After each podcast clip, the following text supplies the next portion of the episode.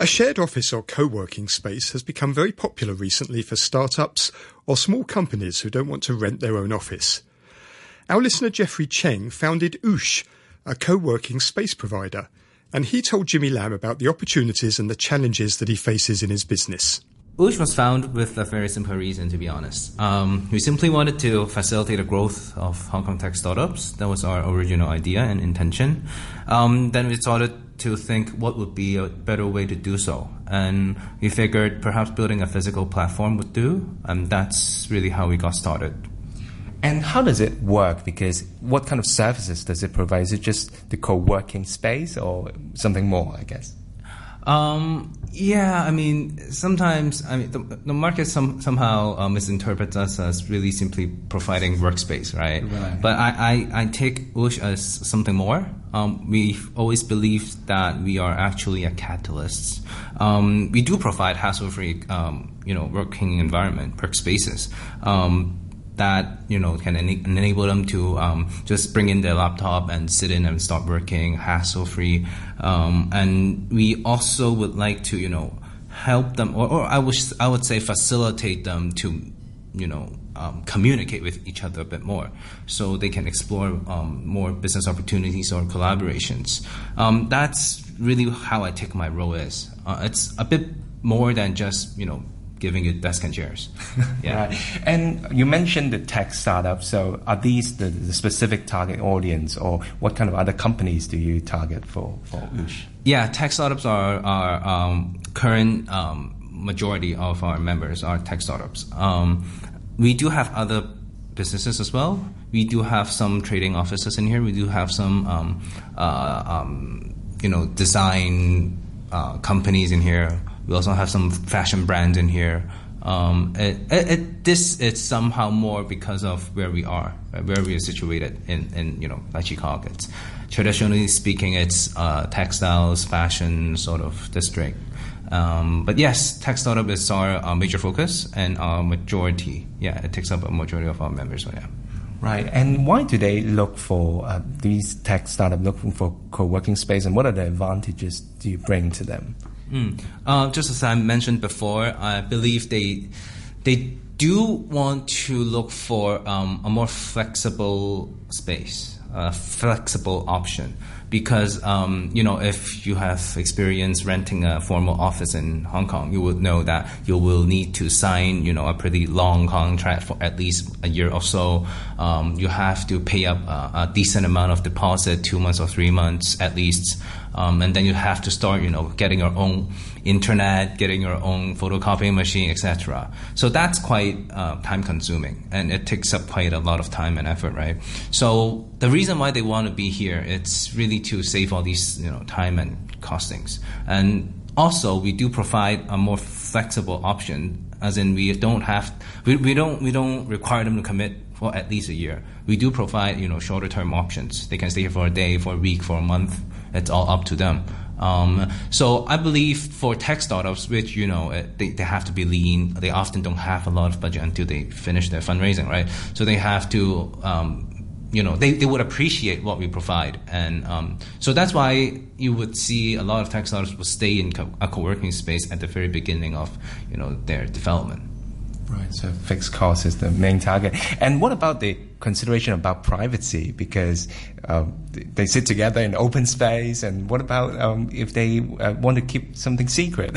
oh, I have to be honest with you that privacy it's really a problem that we, we cannot address 100%. Okay. I mean, um, you know, working in an open space is it's difficult well, all we, I mean, the best we can do is to offer them, you know, meeting rooms, phone booth, so that they can have their, you know, private calls, um, uh, conference calls inside.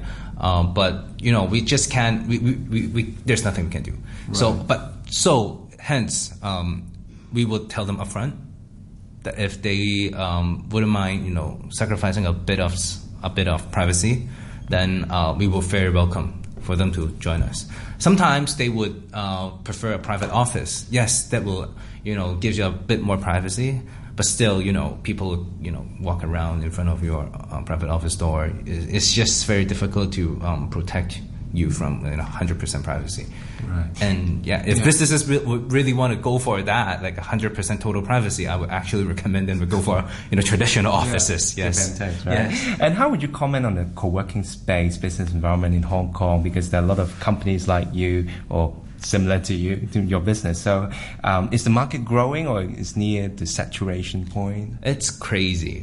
Um, I've started two and a half years ago, and back then I think there were 20 to 30 operators. Well, it sounds a lot, but it isn't really a lot. Um, so ever since, I think up to this very moment, uh, we have at least doubled, if not tripled, number of operators. So that's quite a lot. Um, and the amount of spaces, it, it drastically increased a lot. So um, right now, is it saturated? Yes, perhaps at this very moment. Um, I would say supply it's currently outrunning demand for sure. Um, but we do see um, a growing trend of um, medium-sized companies, like companies around 20 to 50 headcounts. They are actually moving into co-working spaces right now. So it's it's kind of interesting, and um, I think somehow the demand will catch up, especially when we have this new force uh, coming in. Um, and eventually, I, I still see a lot of potential in this industry, to be honest. Um, Right, and I assume one of the biggest challenge for you is the rent cost because your client essentially don't want to get into that, but you take on all these rent um, um, fluctuation and the high cost. So how how do you deal with it? Um, it, it it does get tough sometimes, um, especially when the landlord doesn't understand what we're doing. Um, it really uh, it, it's way too difficult if they just couldn't understand why uh, what what we're doing. Um, they couldn't understand why we need such a long lease, for example. Um, that would be a problem for us. But luckily, um, the the real estate agents in Hong Kong are actually quite professional. Um, they did quite a good job in educating a lot of landlords, especially the larger companies, larger landlords. Um, I, I I would say it's not that challenging actually if you got if you have the right help. Um, at the moment, the part of the reason why there are a lot of operators growing is because real age, the real estate agents are doing pretty, a pretty good job. Um, managing both, you know, expectations, um, managing the term to make sure um, the co-working space have enough protection to survive, um, and the landlord won't lose too much, you know, profitability. So it's actually all right at the moment. Yes. You just heard our listener Jeffrey, who has founded his own co working space company, talking about some of the difficulties he faces and his financial objectives. Jimmy Lam went to speak to Michael Glancy, Director of Office Leasing at Jones Lang LaSalle, to see what advice he could offer. So would you agree with uh, Jeffrey's assessment about the current supply and demand of the co-working space development? Yes, well, we at JLL are seeing huge expansion of co-working space across Hong Kong. In terms of from 2018, we're seeing at least 14 new sites coming to the market, which to- is totaling over 600,000 square feet. So to put that in perspective, that's approximately 60% of the, the current market of co-working. Uh, with moving forward and the competition with the new space all coming into the market, uh, we're going more so from originally co-working when it started. I think people thought it was more just for new setups or small, very small businesses, but we're seeing that evolve quite quickly. Obviously, co-working is still relatively new uh, over the last four or five years, um, but now corporates are also considering that as well and seeing an opportunity for themselves to put part of their real estate portfolio in that type of environment. And uh, as an outsider, we think that okay, th those suppliers of the uh, co-working space they don't have so much differentiation among themselves. So, what would decide what uh, which company will be successful, which one will fa- fail? Do you think? That's a that's a great question, and we would definitely say differentiation is going to be key to whoever is going to win the battle. Yeah. Um, and it's very much down to not all businesses are run the same. Uh, so there'll be some boutique co-working providers, and then maybe some of the more global players. So they'll be running their businesses very different. And uh, what we're we'll see, no matter whether it's a large, more corporate focused global player such as a, a WeWork, um, it's creating that community that it sounds a lot of buzzwords, but it is creating a community and encourages collaboration, uh, innovation, which is attractive not only to the new setups and small companies, but but the corporates as well. Um, and that's really the key of who can attract these corporates to fill all this new supply coming up in the market over the next 18 months. But also technology. We're seeing technology evolve at a very fast rate. So that's not just in co working, but by creating an online community, we're seeing again a lot of the, the, the co working providers creating an app that can not only uh, connect people with networking, but helps cross selling promoting brands. Uh, a range of different ideas are coming through, and that's changing almost on a weekly basis.